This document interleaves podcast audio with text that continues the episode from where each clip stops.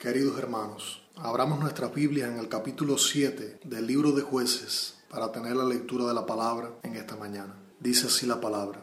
Levantándose pues de mañana Jerobaal, el cual es Gedeón, y todo el pueblo que estaba con él, acamparon junto a la fuente de Jarot, y tenía el campamento de los madianitas al norte, más allá del collado de More, en el valle. Y Jehová dijo a Gedeón, el pueblo que está contigo es mucho para que yo entregue a los madianitas en tu mano. No sea que se alabe Israel contra mí diciendo, mi mano me ha salvado. Ahora pues, haz pregonar en oídos del pueblo diciendo, quien tema y se estremezca, madrugue y devuélvase desde el monte de Galat. Y se devolvieron de los del pueblo veintidós mil y quedaron diez mil. Y Jehová dijo a Gedeón, aún es mucho el pueblo llévalos a las aguas y allí te los probaré. Y del que yo te diga, vaya, esté contigo, irá contigo. Mas de cualquiera que yo te diga, este no vaya contigo, el tal no irá. Entonces llevó el pueblo las aguas, y Jehová dijo a Gedeón, cualquiera que lamiere las aguas con su lengua, como lame el perro, a aquel pondrás aparte. Asimismo a cualquiera que se doblare sobre sus rodillas para beber, y fue el número de los que lamieron, llevando el agua con la mano a su boca, trescientos hombres, y todo el resto del pueblo se dobló sobre sus rodillas para beber las aguas. Entonces Jehová dijo a Gedeón, con estos trescientos hombres que lamieron el agua os salvaré, y entregaré a los madianitas en tus manos, y váyase toda la demás gente, cada uno a su lugar. Desde el capítulo 3 de Génesis, los seres humanos nos hemos convertido en ladrones de gloria. Luchamos por robarnos la gloria entre nosotros mismos. Es por eso que somos tan competitivos en nuestra sociedad. Alguien dijo que el orgullo, amor propio, es el último ídolo que será arrancado de nuestros corazones. Pero no solo nos robamos la gloria entre nosotros mismos los seres humanos, también tenemos la tendencia de quitarle la gloria a Dios y atribuirnos los méritos en muchos episodios de nuestra vida. Por esta razón, Dios muchas veces nos deja que experimentemos nuestra debilidad, nuestra flaqueza, nuestra pequeñez, para que admitamos que solo Él es fuerte, que solo Él es poderoso y que solo Él es lo suficientemente grande para darnos la victoria. El apóstol Pablo admitió esta verdad cuando dijo que el poder de Dios se perfecciona en nuestra debilidad. La historia que hoy analizaremos nos muestra que la batalla es del Señor y que Dios comienza a obrar cuando nosotros estamos conscientes de que por nosotros mismos no podemos lograr la victoria. Dice así la palabra en el verso 1. Y lo primero que quiero que veamos es que Dios es el estratega en esta historia. Dice el verso 1, levantándose pues de mañana Jerobaal, el cual es Gedeón. Jerobaal significa el enemigo de Baal, este falso Dios. Y Gedeón significa destructor o guerrero poderoso. Y todo el pueblo que estaba con él acamparon junto a la fuente de Jarot y tenía al campamento de los madianitas al norte, más allá del collado de More, en el valle. Y dice el verso 2, y Jehová dijo a Gedeón, el pueblo que está contigo es mucho. El pueblo es demasiado. Nos parecería como que hay un error de traducción. ¿Quién dijo que mucho es el problema en una guerra? El problema en una guerra sería poco. Ningún estratega militar vería la muchedumbre como un obstáculo para la guerra. La falta de hombres sí sería un verdadero problema. Pero nos da la razón, el pueblo es demasiado, es mucho. No sea que se alabe Israel contra mí diciendo, mi mano me ha salvado. No sea que se vuelvan orgullosos. Esta es la tendencia pecaminosa del corazón humano. Literalmente glorificarse a sí mismo. Y digan mi propia fortaleza, mi valor. Mi mano me ha librado y os salvado. Es mi fuerza la que me ha salvado. La nueva traducción viviente dice, los israelitas se jactarán ante mí de que se salvaron con su propia fuerza. Quizás no admita la jactancia de tu corazón, quizás asegures que no eres orgulloso, pero no importa. Aquel que verdaderamente conoce nuestros corazones asegura que somos orgullosos. Sospecho que aún hoy muchas personas, algunas naciones, en la batalla contra el coronavirus se glorifican a sí mismos y dicen nuestro sofisticado sistema de salud, la calidad de nuestros profesionales, el humanismo de nuestra, etc. Dudo que hayamos aprendido la lección. Soy escéptico ante la idea de que la humanidad es ahora más humilde.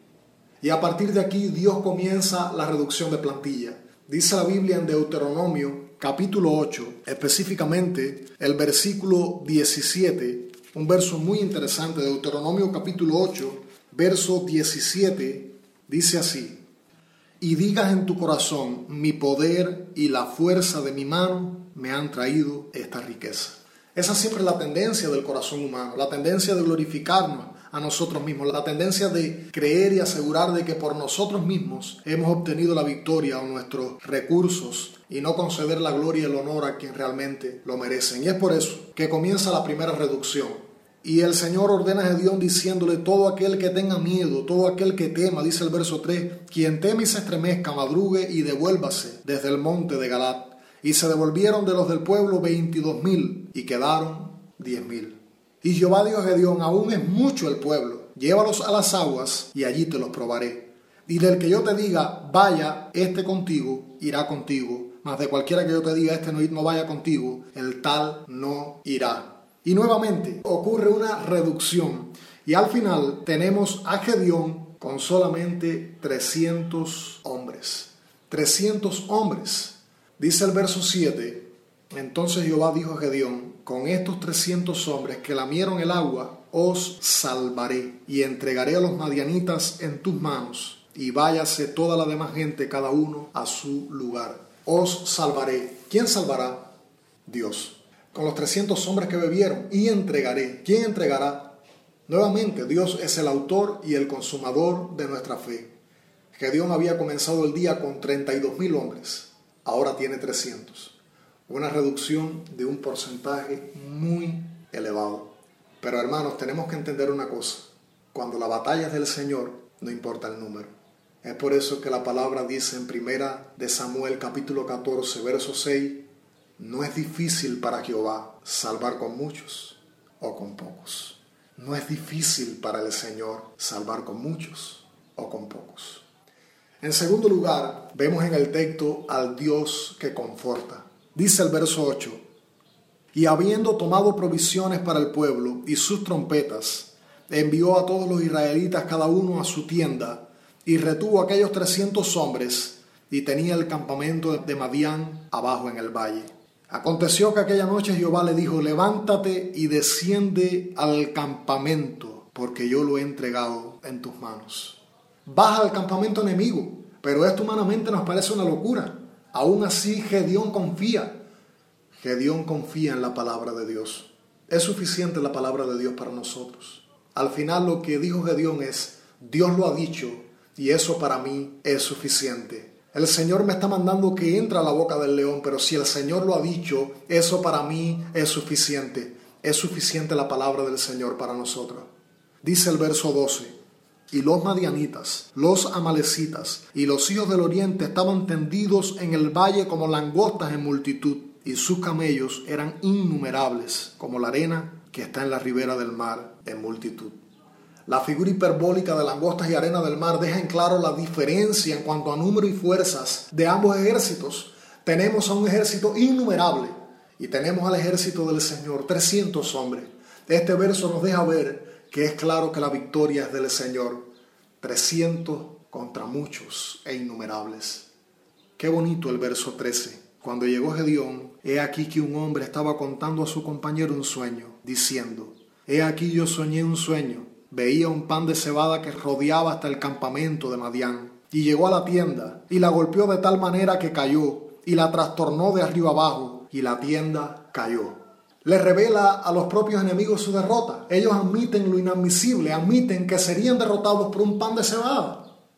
Y es irracional, hermanos, porque un pan de cebada nunca derribaría una casa. Pero este pan sí. Cuando un pan de cebada está dirigido por el Dios omnipotente, suceden cosas grandes.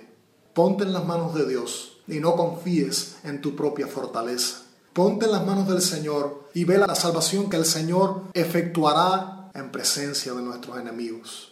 Ponte en las manos de Dios y no confíes en tu propia fuerza. Verso 15.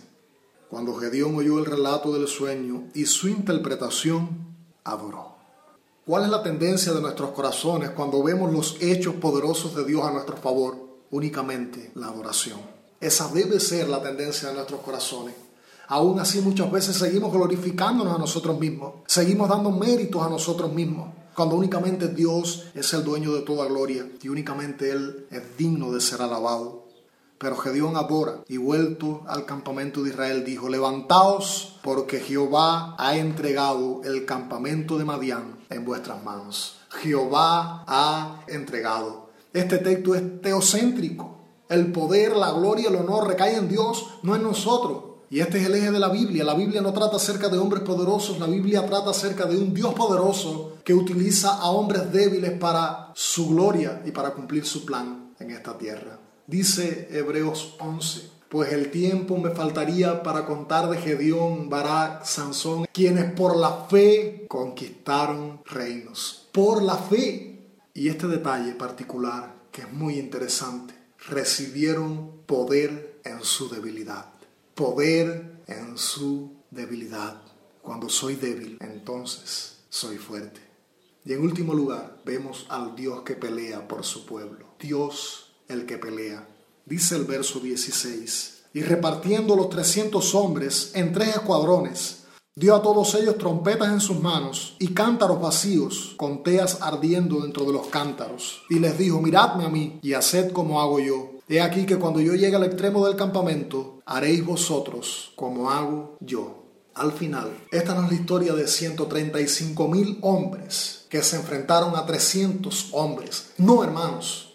Esta es la historia del Dios que pelea por su pueblo cuando por ellos mismos es imposible lograr la victoria. Es la historia de 135 mil hombres que se enfrentaron al Dios Todopoderoso y perdieron. Miren lo que dice el verso 22. Y los trescientos tocaban las trompetas, y Jehová puso la espada de cada uno contra su compañero en todo el campamento.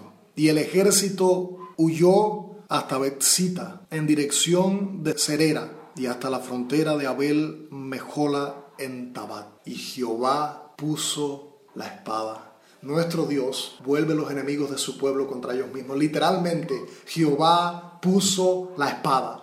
Fue el Señor, fue su fuerza, fue su estrategia, a pesar de nuestra debilidad. Al final podemos concluir que los enemigos del pueblo de Dios no son tan fuertes como parece. La conclusión es esta. La victoria fue de Dios, no del pueblo. Dios es experto diezmando nuestras fortalezas disminuyendo nuestros ejércitos, quebrando nuestra prepotencia, debilitando nuestro orgullo, deshidratando nuestros recursos, con el fin de que no nos glorifiquemos a nosotros mismos. Terminemos recordando las palabras del apóstol Pablo en su segunda carta a los Corintios, capítulo 4, versículo 7. Pero tenemos este tesoro en vasos de barro, para que la excelencia del poder sea de Dios y no de nosotros. Que estamos atribulados en todo, pero no angustiados, en apuros, pero no desesperados, perseguidos, pero no desamparados, derribados, pero no destruidos. La salvación es del Señor. Que el Señor utilice su palabra para confortar nuestros corazones en tiempos de debilidad, en tiempos de escaseces, y que podamos entender que nuestro Dios es el Dios que pelea por su pueblo y que la debilidad, en lugar de ser un enemigo, es una bendición Bendita la debilidad que nos hace depender del Señor. Amén.